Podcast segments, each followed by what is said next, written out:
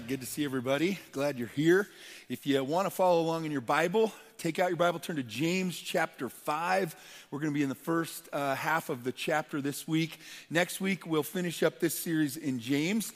But as we work our way through, remember our um, title of the series is Faith That Isn't, or Faith That's Not Dead.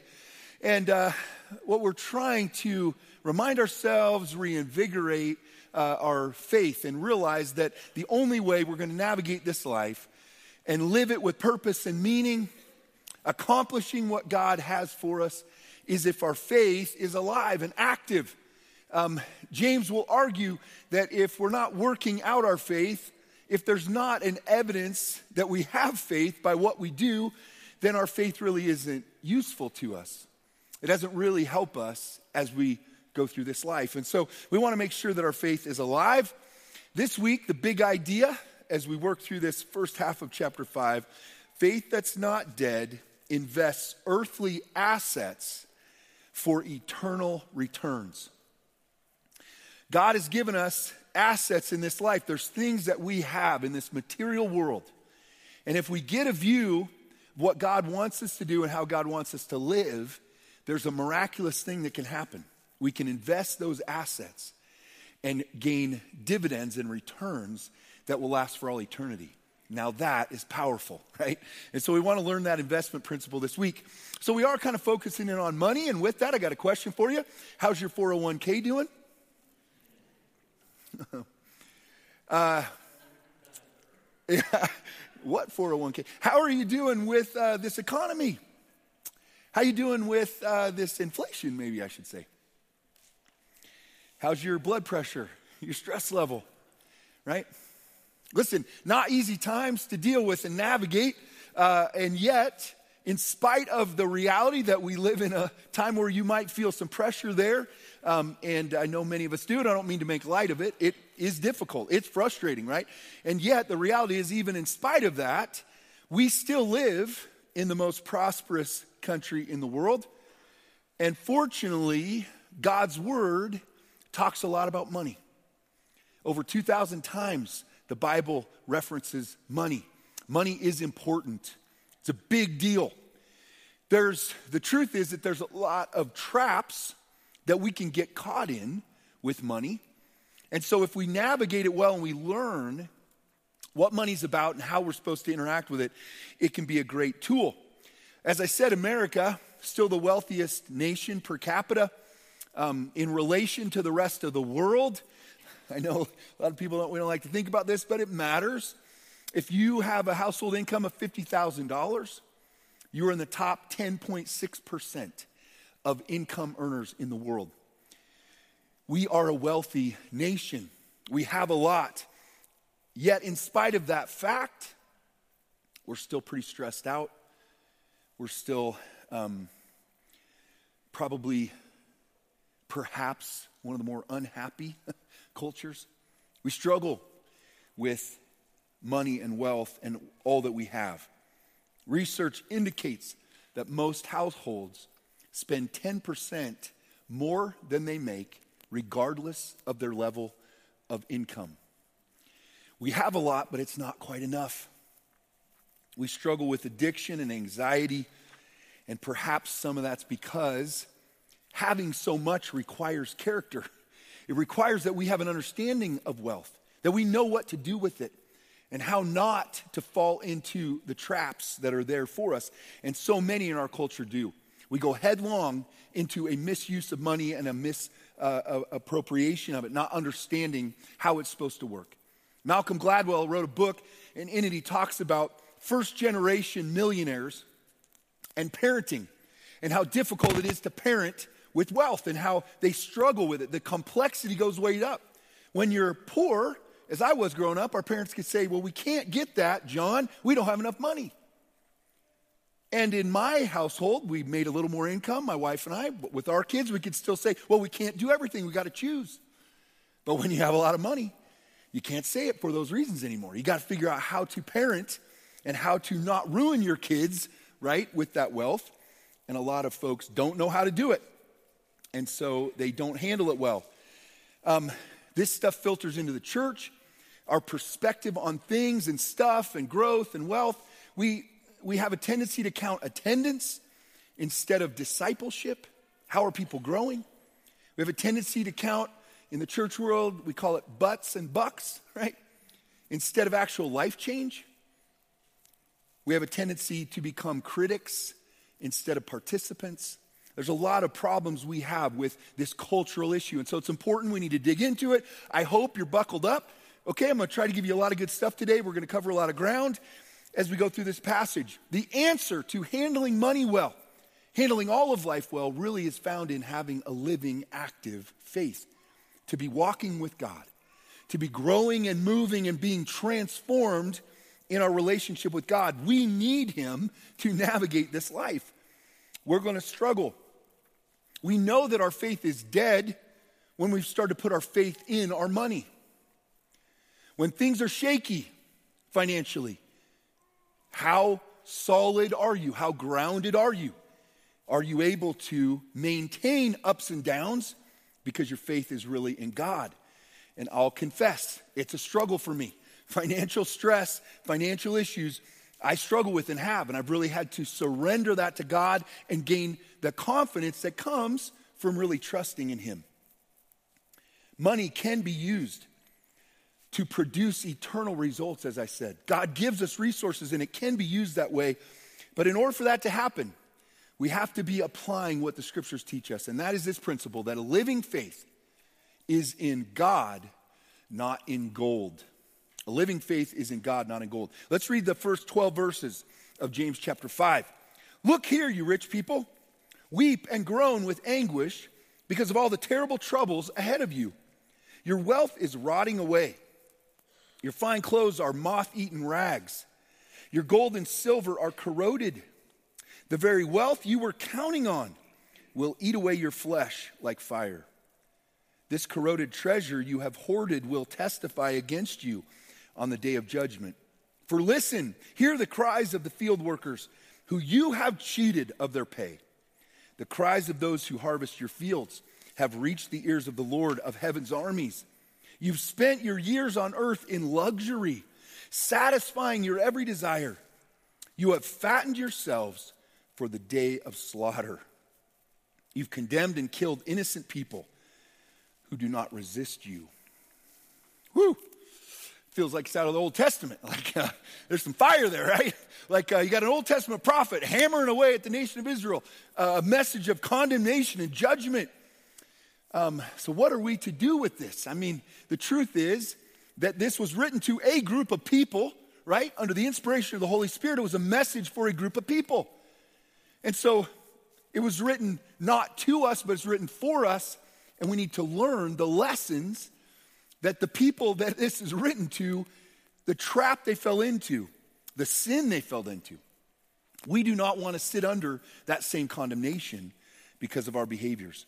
So this feels a little Old Testament like, but another way, another passage that addresses some of the same issues is found in 1 Timothy chapter 6, where the apostle Paul, writing to a young leader in Timothy gives him this instruction about money and wealth. 1 Timothy 6, 9 through 10, he says, But people who long to be rich fall into temptation and are trapped by many foolish and harmful desires that plunge them into ruin and destruction. For the love of money is the root of all kinds of evil. And some people, craving money, have wandered from the true faith and pierced themselves with many sorrows. There's a trap that money provides. It's seductive. It pulls us towards it. And in a culture where there's a lot of money and there's a lot of opportunity, it's a powerful temptation to misappropriate money and resources and to begin to worship it and begin to think that it's the Savior that it could change everything for the better. I had a young man that was in my youth group for years, and when he got older and he was out, he was in college, he said, said, Pastor John, money really does buy happiness, doesn't it? I mean, come on, let's be honest, it really does. Someone once said, if you don't think money can buy you happiness, you're shopping in the wrong place. that was Donald Trump, by the way. yeah. Hey, listen, uh, it, it's, it's, it's tempting to look at the world and go, oh man, money really would change everything in my life for the better. That's why a lot of us have a temptation to get that win the lottery mentality. Because we spend more than we make, because we get under pressure, because things happen up and down, we start to think, man, if I just if I just win the lottery, all my problems will be gone. If I could just succeed, all the pressure would be off. Truth is that one third of lottery winners end up going broke within three to five years. Pretty large percentage of them commit suicide. Some of them are even murdered for their wealth, right? A lot of them, their family relationships, their friend relationships are broken and destroyed because of that wealth. The truth is, if we're honest, money can be a curse, not a blessing.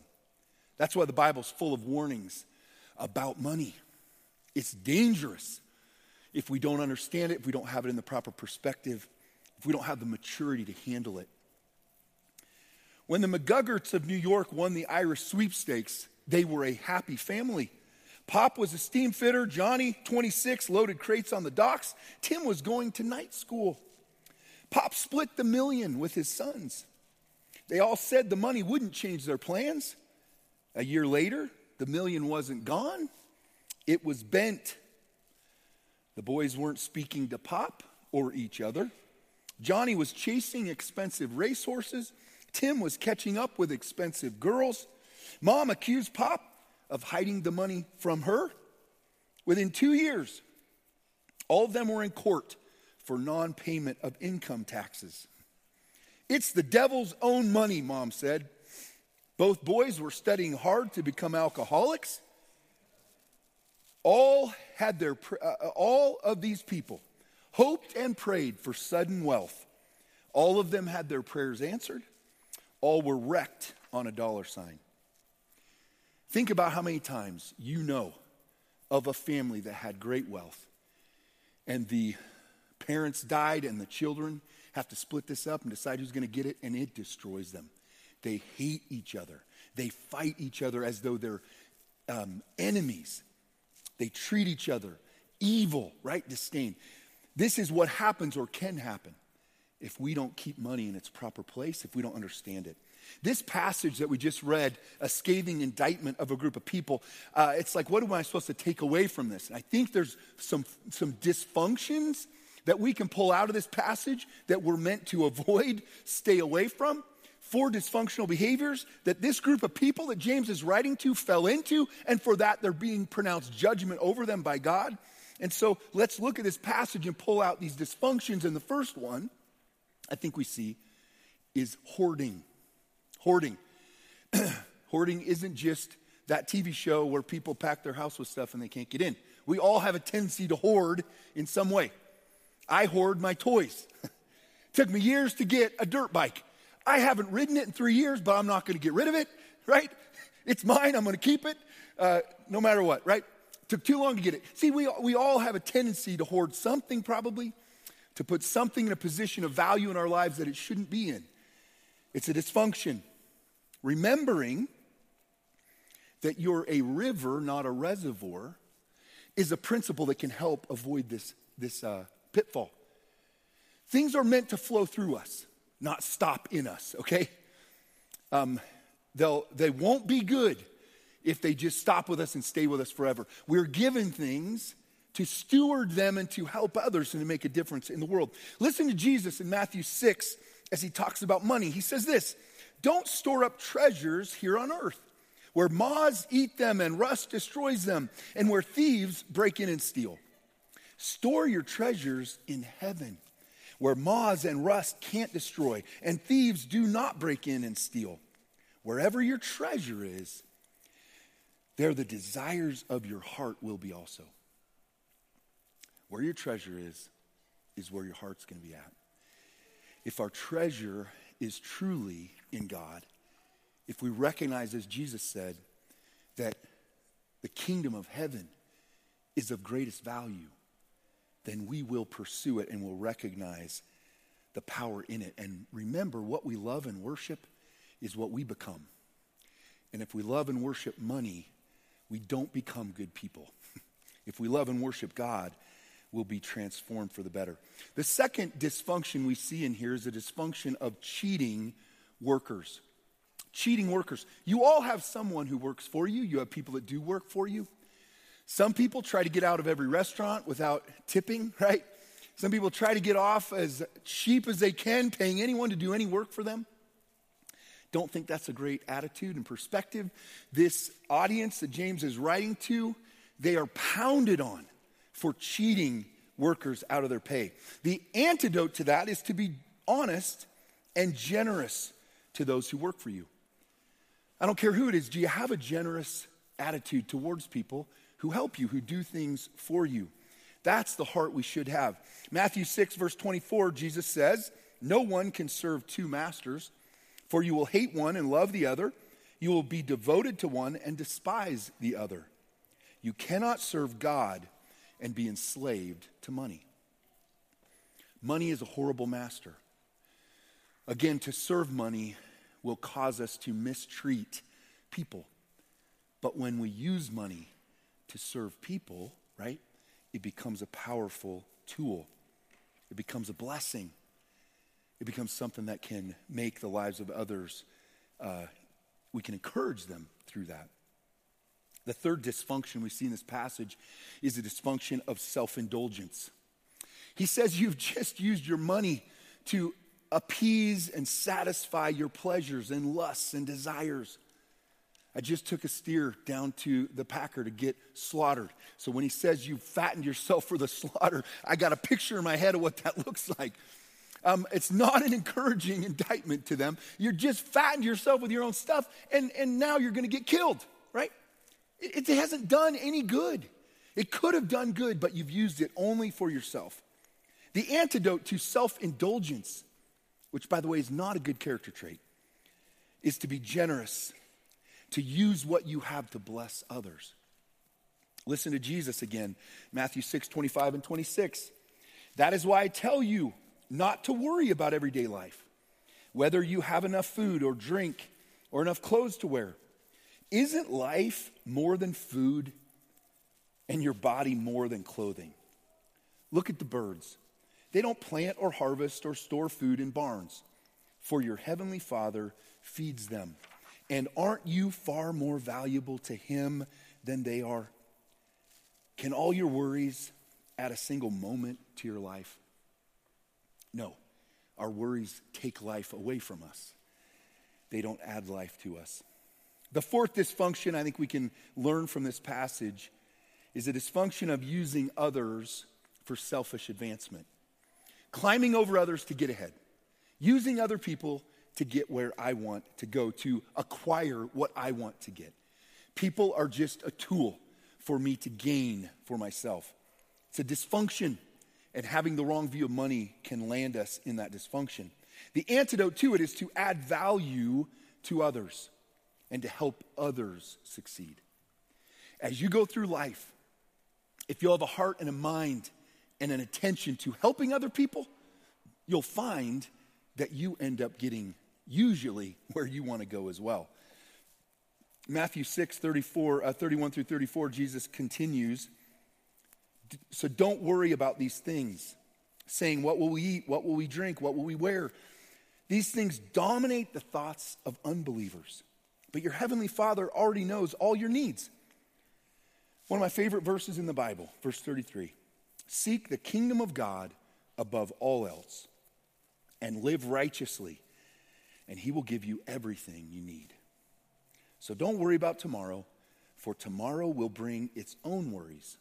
Today's troubles or today's trouble is enough for today. Maybe this is why Jesus in his teaching said, Come to me, all you who are weary and heavy laden, and I'll give you rest. Take my yoke upon you and learn from me. I'm meek and humble at heart. Jesus wants to take the pressure off of us right? The pressure the world provides, the pressure that looking at our stuff and our things and putting them in the wrong position, what it does to us, it's not good. It puts us under pressure that causes us a lot of problems. Jesus wants to take it away.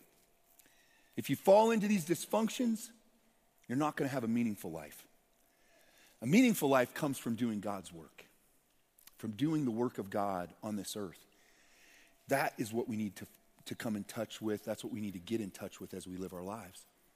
And so putting stuff in the right place will help us. Invest in others, treat others well. That's the work of God. Graham Scroggie said there are two ways that a Christian can view his money. One is, how much of my money shall I use for God? The other view is, how much of God's money shall I use for myself? money can be used to gr- do great things, can change the world, can do so much good, can change people's lives for the better. It's a resource, just like any other, and it can be used to do God's work. If you struggle with this, as I have, I want to encourage you. We have a resource out in the back called the Treasure Principle. It's a little short book. It can help change your view of stuff and of investing your resources for eternal gains. And so I'd encourage you to pick that up. If we're out of them out here, order one online, get it on Amazon. It's a, it's a pretty small little book, quick read, but it's a powerful perspective changer. We also offer financial peace here, and that is a way to get your finances in. Uh, upside down or right side up instead of upside down, how to view them correctly, how to manage your money instead of being managed by your money, and how to make sure that you're using it the way you want. A lot of people, when they think about giving, whether it's tithing at church or being generous with others, they go, I don't know how I would do it. I don't have enough money to get through the month. And I understand that. Financial peace can help get that perspective straightened so that you're able to be generous. If you want to be truly wealthy, then learn to invest earthly assets for eternal returns. Well, as we move on in this passage, we've looked at uh, um, dysfunctions and a, a, view of money that can land us in a place of judgment before God. Next, we want to move into a perspective on life that I think is really important. If the first half didn't uh, connect for you, this one will. So this is this is huge. As we get through life and as we navigate life, we need to maintain a focus and we need to have a perseverance. God has called us to live this life and to live it for Him, to do good in this life, to make a difference in the world for Him. And in order to do that, if you're anything like me, you got to stay focused. I have a tendency to be a little squirrel, you know, um, to uh, have a little ADD, and I need help. I need reminders to stay focused. And so I think James is going to move into a section that'll help us with this investing for eternal returns and making sure that our lives are being lived in a meaningful way. And so, the second principle we see in this passage is that a living faith has focused endurance. Follow along as we read the next few verses, 7 through 12. Dear, dear brothers and sisters, James says, Be patient as you wait for the Lord's return. Consider the farmers who patiently wait for the rains in the fall and in the spring. They eagerly look for the valuable harvest to ripen. You too must be patient. Take courage, for the coming of the Lord is near. Don't grumble about each other, brothers and sisters, or you will be judged. For look, the judge is standing at the door. For examples of patience in suffering, dear brothers and sisters, look at the prophets who spoke in the name of the Lord. We give great honor to those who endured under suffering. For instance, you know about Job, a man of great endurance.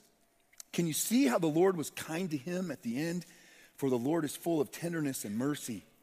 But most of all, my dear brothers and sisters, never take an oath by heaven or earth or anything else. Just simply say yes or no, so that you will not sin and be condemned.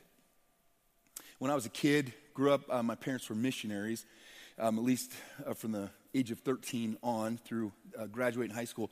And so um, we um, went to churches and presented the ministry and, and asked people to support us, and they did. And so um, we moved out to Utah when I was 13, and we served in Utah with uh, Mormons, trying to reach them for Jesus.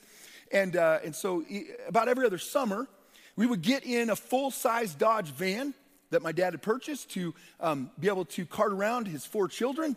And uh, six of us would get in this van and we'd head from Salt Lake City, Utah to um, uh, Canterbury, Connecticut, and we stop along the way at churches, and it was a long trip. in the middle of summer. And there's a couple factors about this trip. There were four children in there, about nine years in between the oldest and youngest. And, uh, and so we get in this vehicle, and there's a couple things that kind of, uh, I don't know, um, marked or um, helped define the trip. And one of those things is there were no screens, no movies to watch. Just let that soak in for a minute, those of you that have kids. No screens for a couple thousand miles. Secondly, we had no air conditioning in this nice Dodge van. And our trips were usually in July. It was warmish. There were times where we would over and over, repeatedly ask my dad, Are we there yet? Are we getting close? Right? There were times where we get a little bored and irritated and we start picking and poking each other, and maybe a fight would break out in the back of that van. Neither confirm or deny that, but it might have happened. And then there were times when we'd be kind of whining and complaining about the trip. Um, when I read this passage, I kind of hear James saying the same thing. you know, a lot of times we sit around and say, Jesus, when are you coming back? Come on, man, things are hard down here. It's getting difficult. I'm under pressure. Man, things are going the wrong direction. Would you just come back? Kind of reminds me when we said, Dad, are we there yet, right? Our complaining and our asking, hate to tell you this, but it's not going to change when Jesus comes back. Jesus told his disciples the date has been determined by God. And there's actually a perseverance and a patience that we're supposed to reflect. And what helped on our trips, helped keep us focused and maybe out of trouble, is if along the way there was a destination or a stop that we look forward to. You know, if we were going to go see Niagara Falls or if we were going to go to Washington, D.C. or, or see the Plymouth Rock, you know, boy, it, it kind of helped us make it through the thousands of miles of the journey that seemed to take forever, right?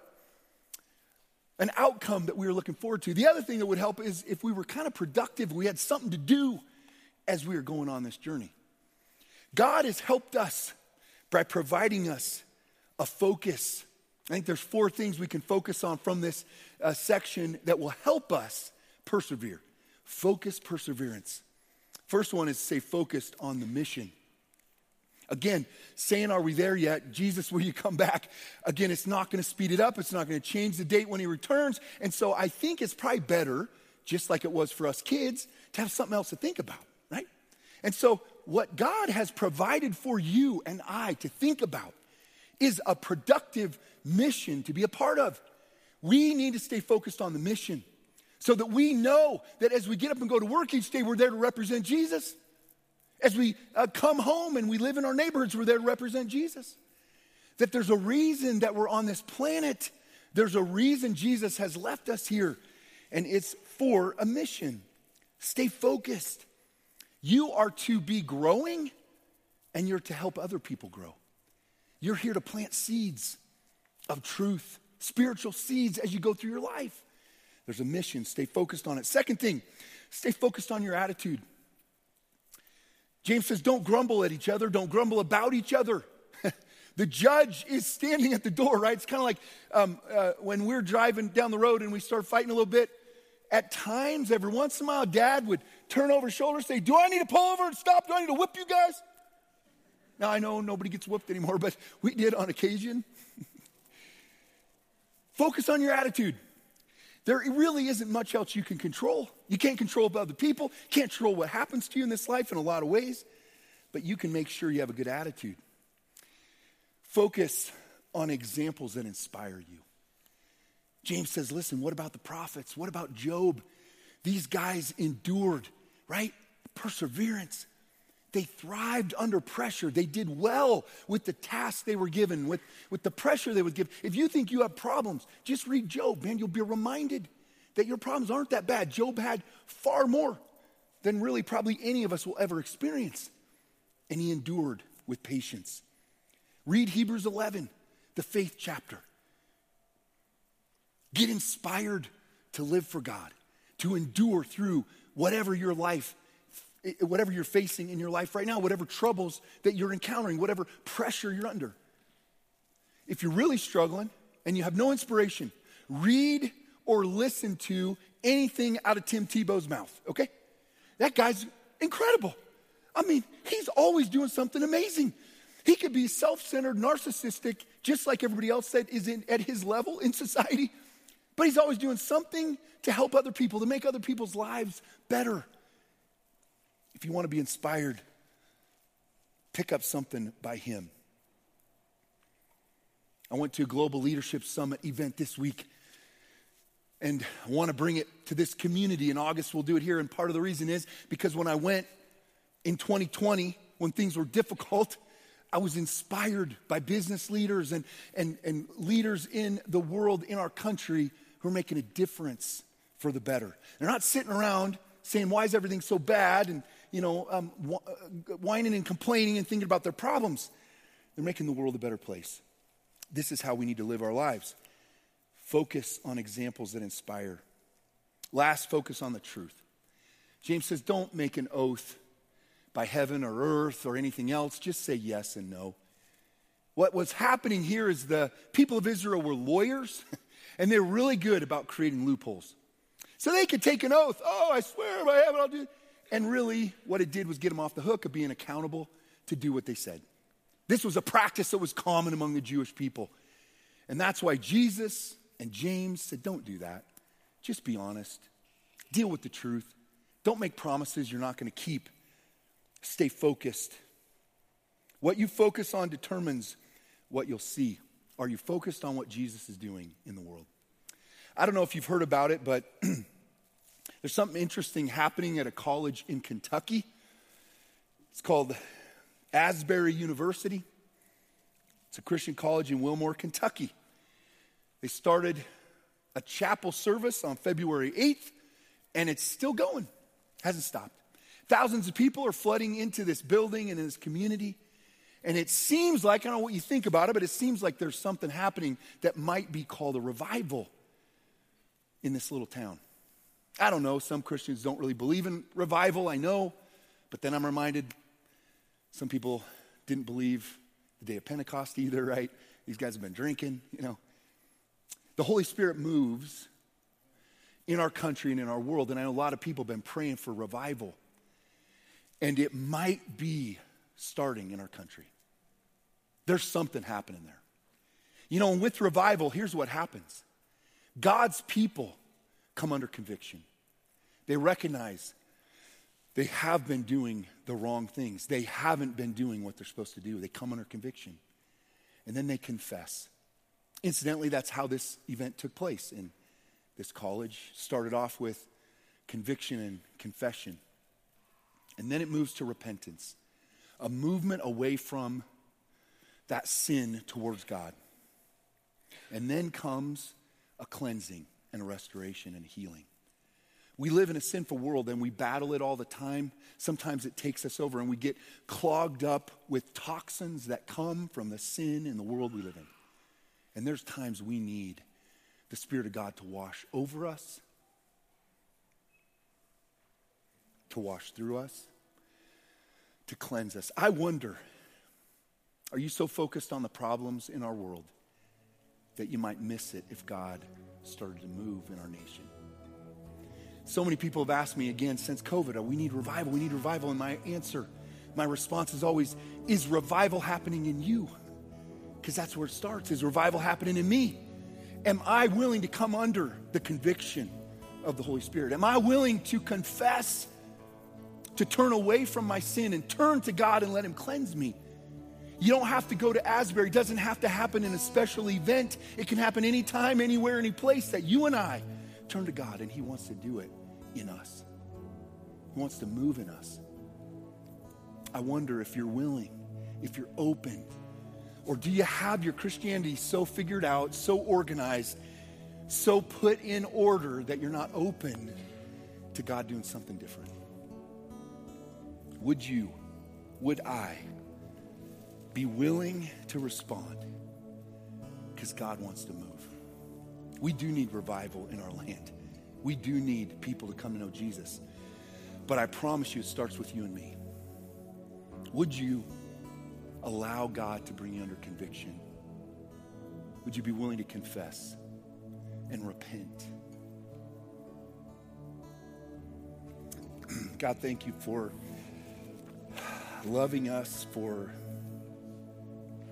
for doing a work in us, for offering to cleanse us.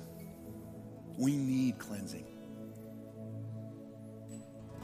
God, would you move in your people? Would you move in us, your church?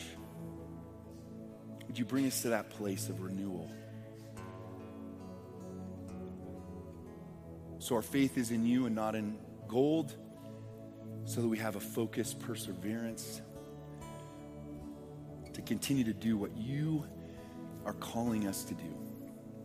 We pray this in Jesus' name. Amen.